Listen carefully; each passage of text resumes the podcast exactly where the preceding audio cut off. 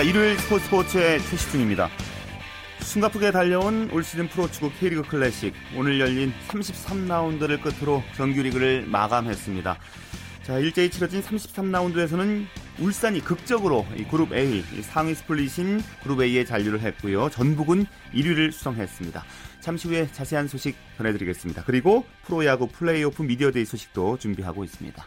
먼저 프로농구 소식으로 시작해보죠. 월간 누케 조현일 기자입니다. 조 기자 안녕하십니까? 네, 안녕하십니까? 음, 오늘 세 경기 펼쳐졌는데 서울 SK와 창원 LG 연장 접전이었다고요? 네, 연장 혈투끝 승리의 주인공은 SK였습니다. 아, 서울 SK는 잠실 학생체육관에서 열린 창원 LG와의 경기에서 77대 69로 이겼습니다.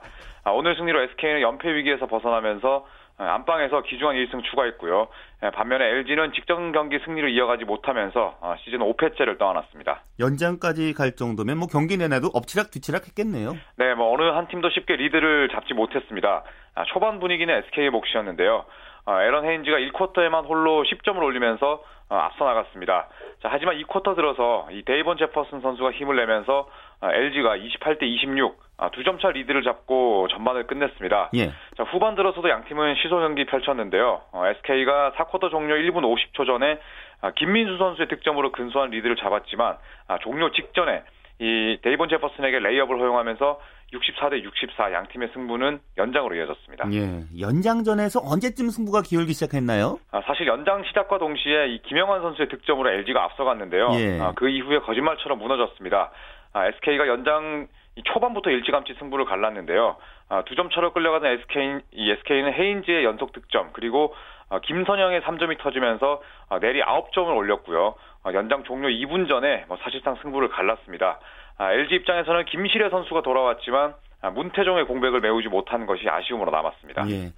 연장 끝에 이기면 더 짜릿할 것 같은데요. 네. 뭐 헤인즈 선수 맹활약했나 봐요. 네, 애런 헤인즈 선수 오늘 32득점, 15개 리바운드로 펄펄 날았습니다. 코트니 심스의 부상 때문에 뛰는 시간이 대폭 늘어났는데요. 예.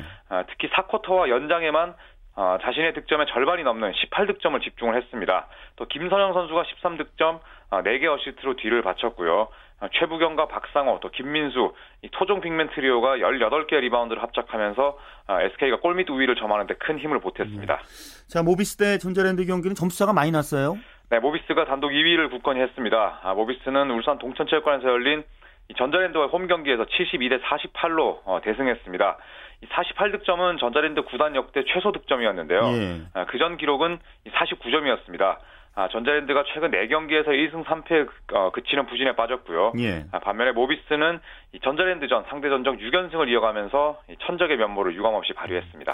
48득점 정말 좋지 않은 기록을 또 하나 만들어냈는데 네. 그래도 경기 초반에는 모비스가 득점을 올리지 못했잖아요. 그렇습니다. 출발은 전자랜드가 훨씬 좋았죠. 이 정영삼과 리카르도 포웨를 빼는 변칙 라인업을 통해서 전자랜드가 11대 0까지 점수를 벌렸습니다. 예. 아, 반면에 모비스는 1쿼터 절반이 지나도록 야투를 하나도 기록하지 못하는 극심한 공격 난조에 시달렸는데요.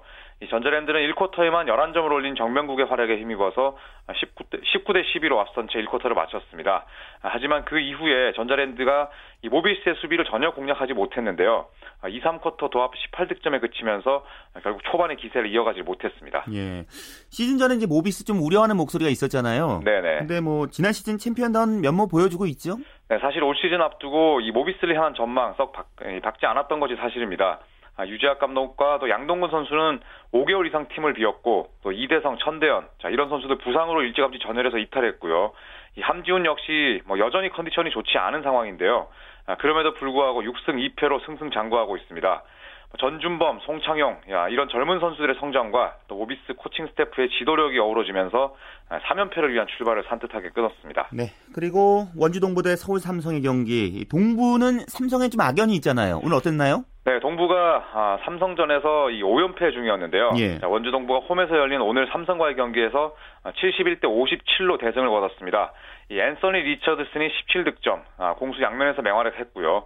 김주성 선수도 16득점에 7개 리바운드를 보탰습니다. 또 허벅지 부상에서 돌아온 두경민, 또 살림꾼 윤호영까지 동부는 전 선수들이 고른 활약을 펼쳤습니다. 네. 오늘 경기 내용은 어땠습니까? 자, 동부는 1쿼터에 두경민과 허웅 선수를 선발로 투입했습니다. 아, 올 시즌 현재 한 번도 내세우지 않았던 이 라인업이었는데요. 예. 아, 리오 라이온스에게만 의존하는 경기를 펼친 이 삼성의 단순한 공격을 잘 막아내면서 20대 아, 10으로 앞서 나갔습니다. 뭐 2쿼터와 3쿼터 흐름 역시 크게 다르지 않았는데요. 음, 삼성은 동부의 수비 막히면서 1쿼터에 10점, 2쿼터 15점, 그리고 3쿼터에 13득점에 그치는 빈공에 시달려야 했습니다. 예. 아, 패한 삼성은 오늘 경기에서 18개의 3점을 던져서 고작 3개만을 넣, 어, 는데 그치고 말았습니다. 예. 팀 순위는 어떻게 됩니까? 7전 전승을 달리고 있는 이 고양 오리온스가 아, 선두를 질주하고 있습니다. 또 3연승 중인 울산 모비스가 한 경기 반 차이로 어, 오리온스를 뒤쫓고 있고요. 예. 이 서울 SK와 원주 동부, 전주 KCC가 나란히 공동 3위를 달리고 있습니다. 아, 오늘 패한 전자랜드가 이 공동 3위 세 팀을 반경기 차이로 추격하면서 6위에 올라 있고요. 아, 부산 KT와 창원 LG, 서울 삼성, 또 안양 KGC가 하위권을 형성하고 있습니다. 네, 알겠습니다. 말씀 잘 들었습니다. 네, 감사합니다. 네, 월간 루키의 조현일 기자와 프로농구 소식 정리해드렸고요. 프로배구 V리그 소식은 마이데일리의 강산 기자와 함께하겠습니다. 안녕하세요. 예, 안녕하세요. 자, 남녀부 각각 한 경기 열렸는데 남자부의 현대캐피탈 대 대한항공의 경기는 풀세트 접전이었죠. 예, 오늘 천안 유관순 체육관에서 V리그 남자부 현대캐피탈과 대한항공의 맞대결이 벌어졌는데요.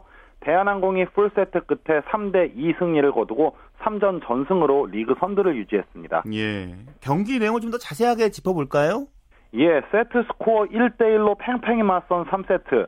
현대캐피탈이 21대 19까지 팽팽하게 전개되던 상황에서 세트를 따내면서 분위기를 완전히 가져가는 듯 했습니다. 예. 하지만 대한항공의 전력이 만만치가 않았습니다. 4세트 들어 16대 8 더블 스코어까지 앞서는 등 손쉬운 경기 운영으로 승부를 5세트까지 끌고 갔고요. 예. 5세트 14대 13 상황에서 강민웅의 블로킹으로 경기를 마무리 지었습니다. 예. 자, 두 팀에는 이제 거포, 현대캐피탈은 아가메즈 선수가 있고 대한항공엔 산체스 선수 있는데 대결은 어떻습니까?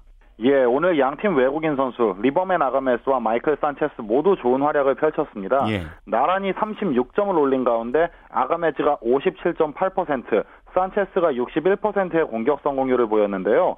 결국 둘의 희비를 가른 건 범실이었습니다. 산체스가 7개를 저지른 반면 아가메즈의 범실은 무려 12개였습니다. 예. 그리고 산체스는 오늘 36점을 모두 공격 득점으로 올렸다는 점이 돋보였고요. 두 선수의 화력, 대, 화력 대결을 지켜보는 것도 오늘 또 하나의 흥미거리였습니다. 이게 범실에서 승부가 갈렸다고 봐도 되겠네요. 워낙 네. 그 활약은 좋았지만은. 그렇습니다. 그나저나 대한항공 초반 기세가 대단해요. 예, 대한항공이 3전 전승, 승점 8점으로 리그 1위를 달리고 있는데요. 남녀부 통틀어 유일한 무패팀입니다. 지난해와 선수 구성에 큰 변화는 없는데 신영수가 지난 시즌을 통해 토종 거포 본색을 완전히 회복한 모습이고요. 예. 세터 강민웅이 팀에 완전히 녹아들면서 다양한 공격이 나오고 있습니다. LIG에서 뛰던 김철홍의 합류도 센터진을 한층 탄탄하게 만들어줬는데요. 김철홍은 오늘 경기를 마무리 짓는 블로킹으로 또 강한 인상을 남기기도 했죠. 예, 반면 현대캐피탈 시즌 초반에 지금 고전을 면치 못하고 있습니다. 예, 현대캐피탈은 승점 4점으로 리그 2위를 지키고 있지만 1승 2패로 성적이 좋지는 않습니다. 아직 뭔가 손발이 맞지 않는 느낌인데요. 리시브를 담당하던 임동규가 발목 부상으로 정상 컨디션이 아닌 게 가장 아쉽고요. 백업 선수들의 활약이 부족해서 주전의 체력 안배에 어려움을 겪고 있는데요. 이 부분도 경기를 치르면서 해결을 해 나가야 될 것 같습니다. 예. 오늘 무려 30개의 범실을 기록한 부분도 이와 무관하지는 않은데요. 김호철 감독도 1라운드를 치르면서 경기 감각이 회복되길 바란다는 바람을 드러냈습니다. 예. 남자부 시즌 초반 판도 간략하게 짚어볼까요? 예, 지금 대한항공이 승점 8점, 현대캐피탈이 4점으로 1, 2위를 달리고 있고요. 나란히 승점 3점인 OK저축은행과 삼성화재, 한국전력이 3위부터 5위를 형성하고 있습니다. 예. 승점 2점인 LIG가 6위, 승리 없이 승점 1점만 기록 중인 우리카드가 최하위 7위인데요. 아직 많은 경기를 치르진 않았지만 이제 현대캐피탈 삼성화재의 2강 구도가 조금은 변화될 조짐을 보이고 있습니다. 최하위 우리카드를 제외하면 누가 상위권에 올라가도 이상하지 않은 모양새인데요. 이전보다 한층 더 뜨거운 순위 경쟁이 일어날 전망입니다. 예, 그렇군요. 자, 여자분은 IBK 기업은행 대 흥국생명의 경기 있었어요. 예, 화성에서 열린 여자부 경기에서는 지난해 최하위 팀 흥국생명이 지난해 정규리그 우승팀인 IBK를 3대 0으로 완파했습니다. 네, 특히 흥국생명에게는 무척 의미 있는 승리였다고 들었습니다. 그렇습니다. 흥국생명은 기업은행을 상대로 통산 성적이 1승 17패였습니다. 게다가 화성에서는 승리 없이 9전 전패였어요. 예. 하지만 오늘 승리로 화성 경기 9연패 사슬을 끊어냈는데요. 발목을 다친 레프트 주예나와 신인 공격수 이재영이 빠진 상황에서 이겼다는 점도 의미가 크고요. 예. 외국인 선수 레이첼 루크가 19점, 박성희가 12점, 김혜진이 11점으로 고른 득점을 올린 부분도 돋보였습니다. 예. 여자 배구를 보는 정말 올 시즌 재미는 흥국생명은 이제 꼴찌 반란이라고 표현을 하잖아요. 지금 기대가 네. 됩니다 시즌. 예, 사실 흥국생명이 지난 시즌에는 참 압도적 최하위였습니다. 예. 외국인 선수 엘리사 바실레바의 분전에도 국내 선수들이 전혀 받쳐주지 못했는데요. 올해는 다릅니다. 박미희 감독이 부임하면서 팀이 한층 짜임새를 갖춘 모습이에요. 세터 조성화의 토스워크도 한결 좋아졌고요. 김혜진과 박성희가 공격 점유율을 두 자릿수로 높인 것도 눈여겨봐야 될 부분입니다. FA 김수진은 높이에서 충분히 힘을 보태고 있습니다. 이대로면 올해 다크호스로 떠오를 가능성도 충분해 보입니다. 예, 알겠습니다. 말씀 잘 들었습니다. 예, 감사합니다. 네, 배구 소식은 마이데일레 강산 기자와 함께했습니다.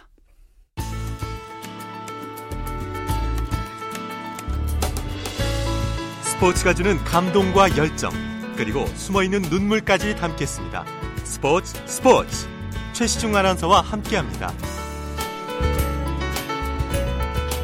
네, 프로축구 K리그가 33라운드 정규리그 마치고요. 스플릿 라운드 가기 위한 상하위 그룹 배정도 마쳤습니다. 자세한 소식 일간 스포츠의 윤태석 기자와 살펴보죠. 윤 기자 안녕, 안녕하십니까? 네, 안녕하세요. 자, 많은 분들이 이제 알고 계시겠지만 정규리그와 스플릿 라운드로 이어지는 K리그 일정을 좀 다시 한번 설명해 주시겠어요? 예, K리그 클래식이 12팀이죠. 어, 팀당 이제 33경기씩 3라운드를 오늘 경기를 끝으로 모두 마쳤습니다. 오늘까지 순위를 기준으로 1위부터 6위까지가 상위 그룹, 그리고 7위부터 12위까지가 사위 그룹, 두 그룹이 나눠졌고요. 예. 이제 상하위 그룹별로 팀당 5경기씩 한 라운드씩을 더 치릅니다. 이렇게 해서 상위 그룹 1위가 우승을 차지하게 되고요. 아, 하위 그룹 최하위가 이부 리그 챌린지로 강등이 되게 됩니다. 네. 그렇기 때문에 이제 오늘 그 마지막 경기가 상당히 중요한 경기고 특히 이제 상위 그룹 마지노선 6위 경쟁이 치열하잖아요. 예. 예, 울산과 전남이 이제 마지막 남은 6위 자리 놓고 이제 오늘 마지막 그 다툼이 있었는데요. 예. 울산은 성남 원정을 떠났고요. 전남은 인천 원정을 떠났습니다. 어, 결과부터 말씀드리면 울산이 극적으로 6위를 차지했습니다. 울산이 성남에 1대 3으로 뒤지다가 4대 3으로 극적인 제 역전승을 거뒀고요. 예. 전남은 인천과 3대 3 무승부에 그쳤습니다. 자, 울산 뒷심이 정말 무서웠어요, 오늘. 예. 후반 22분 요 시간대가 이제 울산과 전남 두 팀의 어떤 시비를 좀 엇갈리게 하는 그런 시점이었는데요. 예. 이때 성남이 울산을 상대로 세 번째 골을 넣으면서 3대 1이 됐거든요. 사실상 이제 이때까지만 해도 성남이 오늘 울산을 이기겠다. 많은 사람들이 그렇게 예상을 했습니다. 예. 전남과 인천은 이때 1대1이었기 때문에 이대로 경기가 끝나면 전남이 6위를 차지하는 그런 상황이었거든요. 예. 하지만 전남이 후반 23분에 인천에 또 한 골을 내주게 됩니다. 그러면서 이제 전남이 끌려가게 되고요. 예. 마치 소식을 뭐 듣기라도 한 듯이 울산이 이때부터 갑자기 힘을 내기 시작했는데요. 후반 28분에 2호, 38분에 양동현 그리고 39분에 박동욱 선수가 연속골을 터뜨리면서 4대 3으로 경기를 한 번에 뒤집어 버렸습니다. 예. 전남은 무척 아쉽게 됐습니다. 예, 전남이 사실 올 시즌 내내 어, 상위권을 달렸고요. 한때는 선두권에 오르기도 했고 또 어, 마지막까지 특히 6위 그가 유력한 그런 팀 중에 하나였습니다. 예. 하지만 이제 막판에 뭐 아시안 게임을 통해서 3명의 선수를 내주고 막판에 뭐 지난 라운드 5심 두 차례 5심 불운에 시달리면서 결국 막바지까지 떨어지게 됐고요. 오늘 같은 경우도 3대 1로 뒤지다가 후반 42분, 후반 49분에 코니 선수가 두 골 연속 터뜨리면서 3대 3까지 동점을 만들었거든요. 예. 하지만 저쪽 경기에서 울산이 승리하면서 전남은 결국 7위의 블루를 참게 됐습니다. 음. 자, 1, 2위 간의 맞대결이었죠. 전북 대 수원의 경기는 어땠습니까? 예, 전북이 후반 27분 김남일 선수의 결승골로 수원을 잡았습니다. 어, 전북은 1위를 사실상 굳혔습니다. 어, 2위 수원과 승점 차가 10점으로 벌어졌거든요. 예. 오늘 승리를 해서 전북이 사실상 올 시즌 정규리그 우승에 9분 우선을 넘지 않았나 이렇게 싶습니다. 예. 자, 근데 이동국 선수 부상당했나요? 예, 전반 종료 직전에 수원의 오범석 선수한테 좀 차였거든요. 예. 그리고 나서는 이제 좀 이동국 선수가 통증을 호소하면서 교체를 스스로 좀 벤치에 요청을 했습니다. 뭐 스스로 좀 통증을 많이 호소한 걸로 봐서는 좀 큰 부상이 아닌가 염려가 되는데 일단 구단은 종아리 부분을 다친 것으로 보고 있는데요. 만약에 부상 정도가 좀 심하다면 다음 달에 있을 그 요르단과 이란 중동 원정 대표팀 평가전에도 조금 영향을 미치지 않을까 싶습니다. 예. 자, 그리고 서울은 이제 오늘 경기 따라서 조금 순위 끌어올릴 수도 있었는데 경기가 쉽게 풀리지는 않았네요. 예, 뭐 부산과 홈 경기를 치렀는데요. 오히려 뭐 선제골을 내주면서 어렵게 풀어갔습니다. 전반에 사실 서울이 많이 좀 밀렸거든요. 예. 부산의 임상현 선수에게 선제골 내줬는데요. 뭐 수비 실수로 어, 내준 골입니다. 후반 중반에 이제 박희성 선수가 어, 극적인 동점골을 넣었고 막판에 이제 그 서울의 김지웅 선수가 헤딩 슛 결정적 헤딩 슛을 날렸는데 골포스트 맞고 나왔고요. 예. 어, 두팀 경기는 1대 1로 끝이 났습니다. 예. 자, 포항대 상주, 경남대 제주의 경기도 결과를 살펴볼까요? 예, 포항이 상주를 3대 0으로 크게 이겼습니다. 김재성, 김승대, 김영일 선수가 연속골 넣었고요. 어, 포항은 7경기 만에 어, 승리를 추가하는 그런 어, 감격을 누렸습니다. 예. 그리고 김, 김승대 선수 같은 경우는 아시안게임 복귀 후에 첫 골을 넣었고요. 꼴찌 경남은 제주를 상대로 후반 38분에 스타노비치 선수의 결승골로 1대 0으로 이겼습니다. 예. 이렇게 되면 이제 팀 순위 종합적으로 살펴보죠. 예. 예, 전북이 아까 말씀드린 대로 선두 굳건히 지켰고요. 2위 수원, 3위 포항입니다. 오늘 수원이 지고 포항은 이기면서 수원과 포항의 점수차가 3점으로 좁혀졌습니다. 예. 포항이 2위 추격에 시동을 걸었고요. 서울이 오늘 비기면서 4위가 됐고 제주가 5위입니다. 두팀 승점이 같습니다. 울산이 그리고 6위. 여기까지가 상위 그룹이고요. 예. 하위 그룹은 7위 전남, 8위 인천, 그리고 부산 경남 상 부산 성남 경남 상재 순입니다. 그렇군요. 이게 그룹이 이제 나뉘어서 경기를 치르게 되는데 지금부터는 이제 어느 부분에 초점을 맞춰서 K리그 보면 좋을까요? 예, 일단 상위 그룹은 우승 그리고 3위 다툼에 초점을 맞춰야겠죠. 어, 그, 특히 3위 같은 경우는 아시아 축구명 챔피언스리그 티켓이 마지노선 3위 팀까지 걸려 있는 거거든요. 예, 예. 전북이 뭐 조기 우승 확정 짓는다 해도 요 3위 자리를 놓고 수원, 포항, 뭐 서울, 제주까지 이렇게 좀 어, 경, 경쟁을 펼칠 것으로 보이고요. 예. 하위 그룹은 이제 강등 팀이 누가 되느냐에 초점을 맞춰야 될 것 같습니다. 음. 강등 팀 같은 경우는 어, 클래식의 최하위는 무조건 이브리그로 강등이 되게 되고요. 예. 11위는 챌린지 2위와 승격 어, 승강 플레이오프를 치르게 아, 됩니다. 아, 그럼 이제 챌린지도 어떻게 진행되는지 살펴봐야겠어요. 네, 맞습니다. 이제 챌린지 10팀이 지금 경쟁을 벌이고 있는데요. 챌린지 1위는 무조건 1부 리그로 올라갑니다. 지금 같은 상황에서는 대전이 상당히 유력하죠. 예. 그리고 이제 챌린지 2위는 아까 말씀드린 또 클래식의 11위와 어, 승강 플레이오프를 치르게 되는데 챌린지 2위를 가리는 방식이 좀 독특합니다. 챌린지 2, 3, 4위까지가 플레이오프를 치르는데요. 예. 4위와 3위와 대결을 해서 승리한 팀이 다시 2위와 대결을 하고 어. 여기서 승리한 팀이 최종적으로 2위 자격을 획득해서 클래식 11위와 예. 어, 승강 플레이오프를 치르게 됩니다. 챌린지 4위 팀은 경기 3경기 치러야 되네요. 맞습니다. 그렇군요. 우리나라 유럽파 선수들 활약 어땠습니까? 예, 레버쿠젠의 손흥민 선수가 이제 샬케 04와 경기에서 선발로 나왔습니다. 아, 골은 넣지 못했지만 팀의 1대0 승리에 기여를 했고요. 최근에 레버쿠젠이 어, 다 이긴 경기를 모두 놓치면서 3경기 연속 무승부에 그쳤는데 오, 어, 늘만큼은 끝까지 1대0 승리를 잘 지켜냈습니다.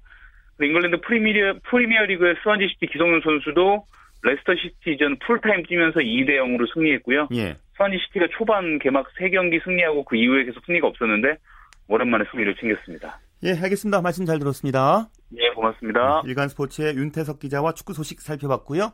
프로야구 소식 OSEN의 윤세호 기자 함께하죠. 윤 기자 안녕하세요. 네, 안녕하세요. 네, 이제 내일부터 플레이오프 시작되는데 오늘 미디어 데이 있었어요. 네, 뭐 참 정말 엄청난 기세를 타고 있는 LG와 어, LG 혹은 NC를 한 일주일 정도 기다린 넥센이 음, 플레이오프 1차전에 앞서서 오늘 또 미디어 데이를 열었습니다. 예, 오늘 분위기 어떻습니까? 어, 두 팀 다 분위기 굉장히 좋았고요. LG는 뭐 아무래도 정규 시즌 막바지 그리고 준 플레이오프까지 혈투를 펼쳤지만 어, 체력 부담은 없다. 뭐 오히려 경기 근거이 있기 때문에 좋다고 자신만만한 그런 입장을 보였고요. 예. 넥센 역시 뭐 그동안 일주일 동안 자체 청백전을 하면서 준비를 했고 휴식기가 길지 않았기 때문에 뭐 우리도 자신이 있다 이런 입장이었습니다. 음. 자 미디어 데이만의 그 재미있는 설전 오늘 어떤 말들이 오고 갔나요?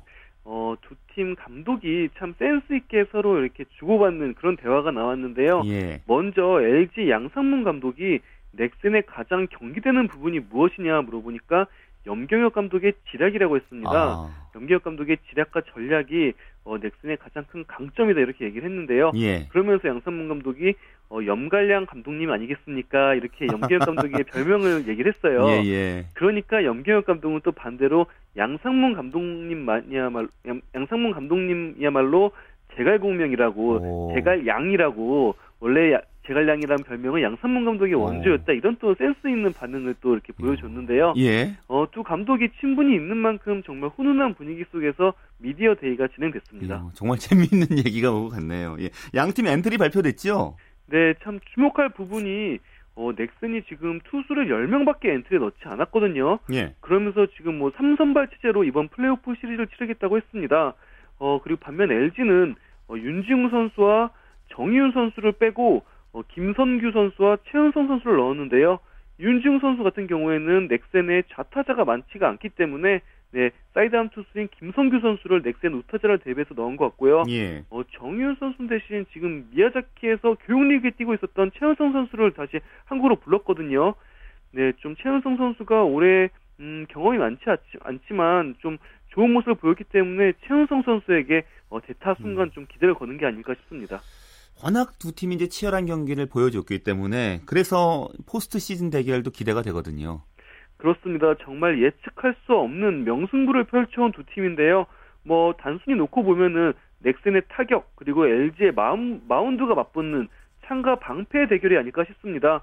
음, 경기 양상이 좀 다득점 경기로 흘러간다면 넥슨이 유리할 것 같고요. 예. 어, 반대로 저득점 경기가 된다면 LG가 좀 유리하지 않을까 싶습니다. 예. 가장 중요한 승패의 관건은 뭐라고 보시나요? 어, 넥슨이 뭐 아까 말씀드렸지만 3선발 체제로 이번 플레이오프 시리즈를 치르게 됐는데요. 그렇죠. 소사 선수가 1차전에 선발 등판하는데 3일 쉬고 또 4차전까지도 지금 예정이 돼 있습니다. 예. 음, 아시겠지만 메이저리그에서 커쇼 선수가 3일 휴식 후 등판을 했지만 2년 연속 결과가 좋지 않았잖아요. 예. 어, 정말 빡빡한 선발 등판 간격을 소사 선수가 과연 이겨낼 수 있을지 참 넥센의 중요한 포인트가 될 것 같습니다. 예. 그 내일 넥센 이제 소사 선수가 선발 투수고 LG는 어느 선수인가요? 어, LG는 우규민 선수가 나옵니다. 참 소사 선수와 우규민 선수가 스타일이 확연히 다른데요. 그렇죠. 광속구 투수와 기교파 투수의 맞대결을 할 수 있겠습니다. 정말 확연히 다른 스타일의 두 투수가 어떤 모습을 보여줄지 참 기대가 됩니다. 예. 자, 이제 포스트 시즌 일정에 지금 감독 교체 선임 계속 이어지고 있잖아요. 어제도 이제 그 윤 기자와 방송 끝나자마자 김성구 감독 한화행 결정됐다는 소식도 전해드렸었는데 지금 바쁘시죠? 아, 네, 참 뭐 기아 같은 경우에는 불과 일주일 전인 그 준플레이오프 1차전에 선동열 감독 재계약 소식을 이제 보도 어, 보도자를 통해서 이제 전했거든요. 예. 어, 경기 중이었는데 또 어제 5차전 도중에도 또 선동열 감독의 자진 사퇴 소식을 또 알렸습니다. 예. 네, 그만큼 지금 포스시즌 포스시즌대로 그리고 포스시즌에 나가지 못한 팀들은 나가지 못한 팀들대로 또 감독 선임을 하나 굉장히 바쁜 그런 상황인데요. 네, 어쨌든 손동열 감독은 자진 사퇴, 자진 사퇴 의사를 표명을 했고 어제 밤에 또 하나가 김성근 감독과 3년 20억 원의 또 계약을 체결했습니다. 예. 참 포스즌 열기 이상으로 각 팀의 감독 선임 소식이 뜨겁게 진행되고 있습니다. 예. 김성근 감독 한화행은 정말 오늘도 계속 뉴스가 되고 있어요. 네, 참 야신 김성근 감독이 과연 하나도 구세 하나에서도 구세주가 될 수 있을지 정말 관심이 벌써부터 뜨거운데요. 예. 어 일단 김성근 감독은 11월부터 본격적으로 하나에 합류할 예정이고요. 뭐 이제 하나가 마무리 캠프도 치르고 FA 영입도 지금 노리고 있고요. 또 스프링 캠프까지 어 2015 시즌 개막전 전까지 김성근 감독의 손 아래 아래에서 얼마나 많이 또 변할지 굉장히 궁금합니다. 예. 자, 우리 일본 시리즈는 이제 한신 대 소프트뱅크 그 오승환 선수도 있고 이대호 선수도 있어요. 오늘 이대호 선수가 또 홈런 쳤다면서요? 그렇습니다. 이대호 선수의 소프트뱅크와 오승환 선수의 한신이 지금 일본 시리즈에서 맞붙고 있는데요. 예. 어, 전날 1차전에서는 한신이 승리를 했는데 2차전에서는 오승환 아, 이대호 선수가 홈런을 날리면서 소프트뱅크가 반격에 성공을 했습니다. 이대호 선수가 4회 초에 어, 한신 투수 노미 아스시 선수의 초구를 받아쳐서 자월 솔로프를 만들었는데요. 이로써 이대호 선수가 음, 한국인 선수로는 네 번째, 그러니까 장훈 선수, 이승엽 선수, 이병규 선수에 이어서 네 번째로 일본 시리즈에서 홈런을 친 한국 선수가 됐습니다. 네. 두 선수 오늘 만났나요? 아, 맞대결은 이루어지지 않았습니다. 오늘 경기 양상이 소프트뱅크가 계속 리드를 하고 있었거든요. 예. 그러면서 어, 한신이 오승환 선수를 낼 기회를 만들지 못했고요. 결국에는 2대 1로 소프트뱅크가 승리를 거뒀습니다. 예, 알겠습니다. 말씀 고맙습니다. 네, 감사합니다. 네, 야구 소식 오선의 윤세호 기자와 정리해 드렸습니다. KBS 1라디오 금메달 The gold medal Korea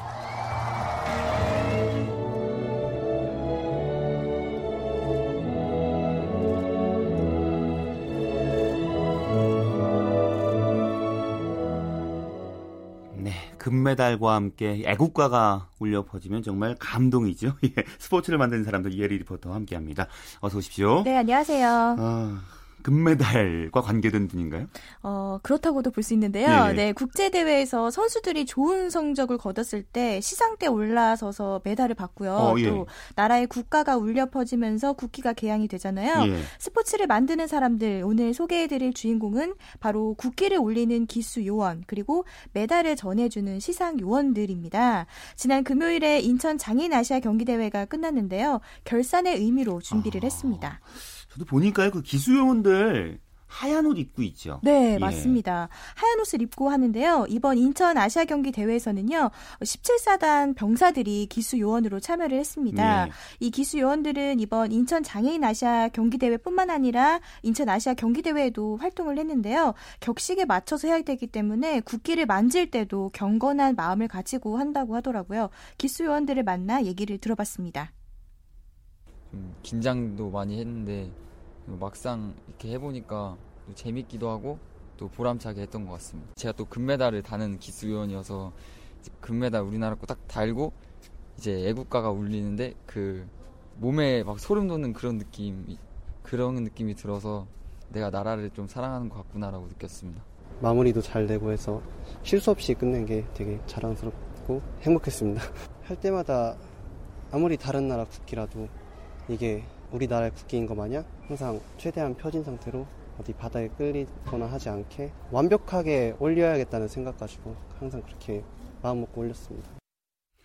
정말 또 우리나라 선수들이 성적 좋은 성적 거둬서 이제 국기 네. 개항할 때는 뭔가 뭉클할 것 같기도 하고 맞아요. 또 시상 요원들도 마찬가지일 것 같아요. 네, 맞습니다. 어, 시상 요원들은요 인하공업 전문대학 항공운항과에 다닌 학생들이 참여를 했는데요. 200여 명이 시상 요원으로 참여를 했습니다. 이 시상 요원들은 시상을 할 때요 이 한복을 연상하는 유니폼의 족두리를 썼는데요. 예. 복장이 하늘에서 내려온 선녀 같아서 이번 국제 대회에서도 선녀라고 불렸다고 합니다. 특히 늘 예쁜 모습을 보여야 되기 때문에 경기 시작 전에 아시아드 주 경기장에 모여서 같이 머리도 하고요. 화장도 했다고 하는데요. 예. 시상 요원들이 어떻게 보면은 한국의 미를 알리는 역할도 하고 있습니다. 그래서 그런지 뭐 경기장에서 보니까요. 아시아 각국 선수들이나 관계자와 함께 사진을 찍는 모습도 보였습니다. 시상 요원들의 얘기로 들어보시죠. 일단 이렇게 전 세계에서 다 주목을 하는 아시안 게임에 그 일원이 됐다는 것이 저에게 가장 여, 정말 영광스러운 일인 것 같고 또 이번 경험이 제 인생에 있어서는 좀 제 인생에 한 걸음 더 나아갈 수 있는 그런 디딤돌이 된 것 같습니다. 그러니까 메달을 딱 받았을 때 선수들의 기분과 저의 기분이 아마 이렇게 좀 비슷하지 않았을까 너무 그 순간을 위해서 노력해왔던 그런 결실을 맺는 장면을 제가 직접 보는 거라서 너무 영광스럽고 함께 이렇게 막 감격스러워 했던 것 같아요. 아무래도 저희가 한국의 얼굴로 그렇게 참여를 하게 돼서 영광스럽게 생각하고 있습니다. 우리나라 선수들이 금메달을 따서 애국가가 울려 퍼질 때 뭔가 찡한 느낌이 있었습니다. 또 저희가 가장 중요한 시상식 무대를 빛낼 수 있다는 점에서 굉장히 뿌듯하고 일단 한국인 선수를 어, 실상을 하게 될 때는 진짜 뭔가 제가 선수가 된 것처럼 뿌듯하고 또 제가 금메달 딴 것처럼 되게 뿌듯하고 엄청 좋았었습니다. 끝으로 이 기수 요원들과 시상 요원들에게 이번 인천 장애인 아시아 경기 대회가 어떤 기억이 됐는지 물어봤거든요. 들어보시죠. 스포츠 선수들 바로 옆에서 이제 보면서 시상식 했는데 스포츠 선수들이 얼마나 이제 힘들게 운동을 하는지 또 그 선수들을 도와주는 코치나 감독들은 얼마나 열심히 이렇게 일을 하는지 옆에서 직접 보면서 굉장히 느낀 바가 많았습니다. 그냥 TV로 볼 때는 몰랐던 그 경기장만의 그 열기와 선수들의 열정 그리고 포기하지 않고 끝까지 노력하는 모습을 보면서 내가 앞으로 인생을 살아도 저렇게 살아야겠다는 많은 교훈을 배우고 가는 것 같습니다. 또 선수들의 얼굴을 쳐다보면 상을 받았을 때 그 기쁜 표정이 제 눈으로 직접 봤을 때 되게 선수들이 멋있고 저 또한 그 선수들 옆에서 있다 보니 좋은 시간이 되었던 것 같습니다. 영광스럽게 생각하고 그런 역사적인 자리에 제가 한 사람이 되었다는 게 굉장히 영광스럽고 감동이었습니다. 이번 인천 아시아 경기 대회 그리고 인천 장애인 아시아 경기 대회가 수많은 사람들에게 소중하고 뜻깊은 기억이 되지 않았나 싶은데요. 예. 이런 숨은 조력자들이 있기 때문에 이번 대회가 더욱 빛나지 않았나 이런 생각도 해봅니다. 예. 평생 잊지 못할 거예요. 네, 맞아요. 어, 뭐 친구들에게도 계속 얘기를 할 테고 네. 예. 의미 있는 일을 하셨네요. 예, 이혜리 리포터와 함께했습니다. 고맙습니다. 네, 고맙습니다.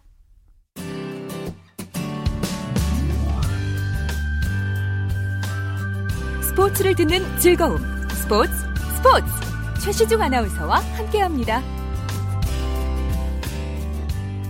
네, 주간 취재 수첩 시간입니다. 경향신문 김세웅 기자와 함께하죠.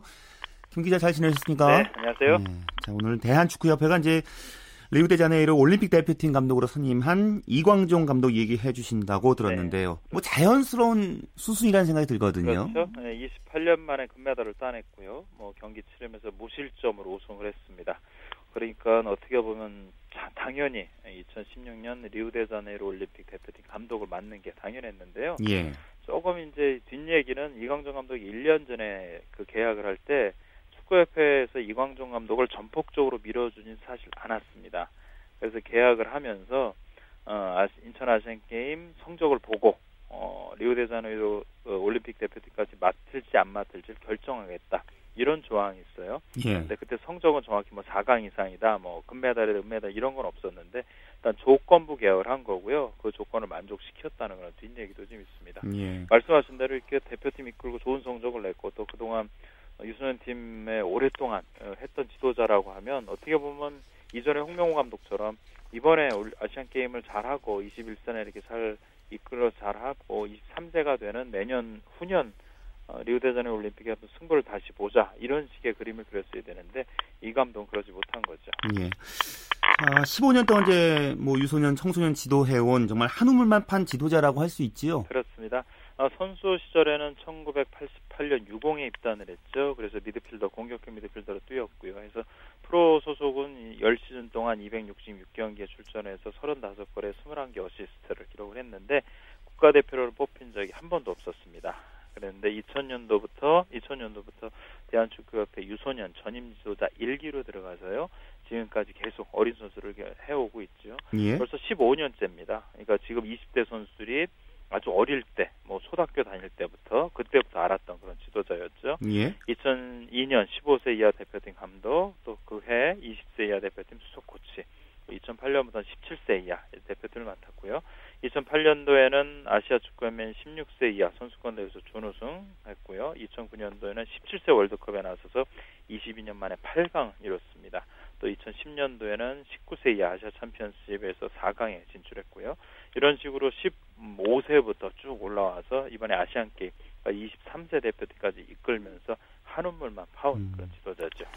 자 어떻게 보세요? 이광정 감독이 추구하는 축구 어떤 축구라고 보십니까? 네, 지금 뭐, 뭐 여론의 언론의 스포트라이트를 이렇게 많이 받은 감독도 아니고요. 그래서 뭐 다 대충은 알지만 정확히는 잘 모르는 분들 많을 텐데 제가 좀 취재를 해보면 한마디로 현실 축구, 이기는 축구다. 그러니까 멋있고 폼 있고 뭐 이상적인 스타일. 뭐 스페인이 기술 축구 축구한다고 해서 우리가 그걸 흉내내면 그 우리께 안 된다라는 게 이광조 감독의 철학입니다. 예. 그러니까 우리나라보다 기술 좋은 팀들이 상당히 많다. 그렇다고 하면 우리 장점이 스피드나 체력, 조직력, 압박 이런 걸 극대화를 해서 상대 장점하고 맞서야 된다. 이렇게 좀 주장을 하고 있고요. 무엇보다 선수 파악이 상당히 잘 되어 있습니다. 앞서 말씀드린 것처럼 지금 대표 선수들이 10대, 10 대 때부터 그 해수 이광조 감독이 봐왔기 때문에 예. 이 선수의 특징, 장단점을 무척 잘 알고 있거든요. 이걸 아시안 게임에서도 이용재 선수가 이제 네티즌들은 사실 좀 싫어했어요. 골을 못 넣는 공격수다라고 얘기하지만 어, 이가 이 감독은 이용재를 상당히 중용을 했고 뭐 상대 수비진 많이 흔들고 하면서 찬스도 만들었고요. 상대 수비진의 힘을 빼는 그런 역할도 했죠. 그렇군요. 또 다른 건 상대 분석을 상당히 철저히 합니다. 비디오 분석을 비디오를 한 번 보는 게 아니라 뭐 두 번, 세 번, 네 번, 다섯 번까지 볼 정도로 비디오 분석이 아주 능하고요. 무엇보다도 지금 세계 대회 워낙 오랫동안 출전해 왔어요. 예. 네, 세계 축구 흐름이 어떻게 되는지 그리고 강팀하고 세계 대회에서 많이 싸우면서 강팀하고 어떻게 싸워서 싸워야 좀 이길 수가 있는 이런 것도 알고요. 훈련은 상당히 철저히 하고 하는데 뭐 좀 선수들이 게으르되거나 좀 느슨해지거나 이런 걸 아주 못 봐주는 스타일입니다. 음. 미팅 아주 짧으면서 강렬하게 하고 그 생활은 큰 틀에서 뭐 취침 시간이나 이동 시간이나 식사 시간이나 이런 거 지킨다고 하면은 그 외 부분에 대해 좀 자유를 주는 스타일이죠. 예, 한눈에 들어오네요. 취재를 잘 하셨네요. 예. 근데 2년 동안 이제 좋은 성적 내야 될 텐데 올림픽에서 네네. 어떤 점 해결해야 될까요? 글쎄 일단은 중요한 게 이게 우리 축구협회도 그렇고 좀 고민을 해야 될 큰 부분이 있는 게요. 이제 2016년도에 올림픽을 뛰려고 하면 지금 21세 선수들이거든요. 21세 선수들에는 사실 뭐 뛰어난 선수가 많이 있지는 않습니다. 뭐 유승우나 김현이나 문창진 이런 선수들이 있는데 중요한 거는 이 이외의 선수들이 지금 대부분 프로에서 주전으로 못 뛰고 있고요. 21세면 지금 대학교 3학년생들이거든요. 예. 이 선수들 역시 4학년들에 밀려서 경기를 많이 못 뛰고 있다는 거죠. 그러니까 지금 21세 선수들이 그 훈련할 시간, 대표팀이 아시겠지만 국가대표팀이 마음대로 소집을 할 수가 있는데 A매치 기간 동안은 이 올림픽 대표팀이라 보니까 소속팀이 허락을 안 하면 내줄 수가 없습니다.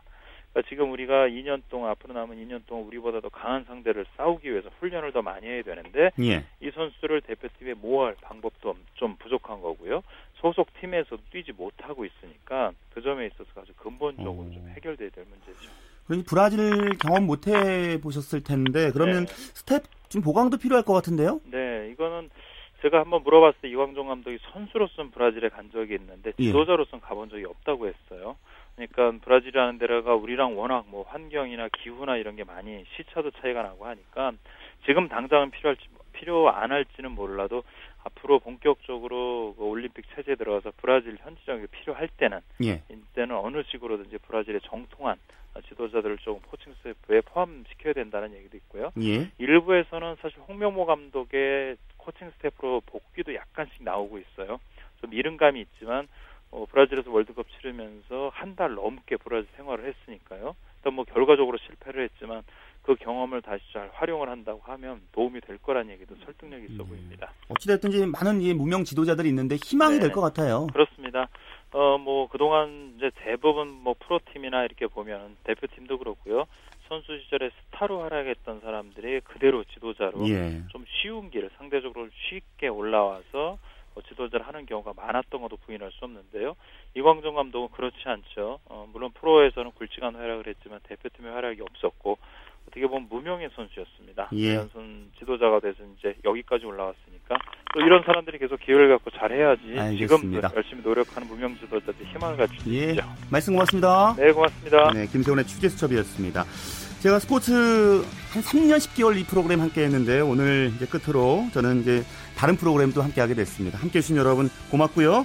어, 다음 주말부터 함께하는 오승원 아나운서와 함께하는 스포츠 스포츠도 저도 즐겁게 청취하겠습니다. 함께 해주신 여러분 고맙습니다. 지금까지 스포츠 스포츠 최시준이었습니다.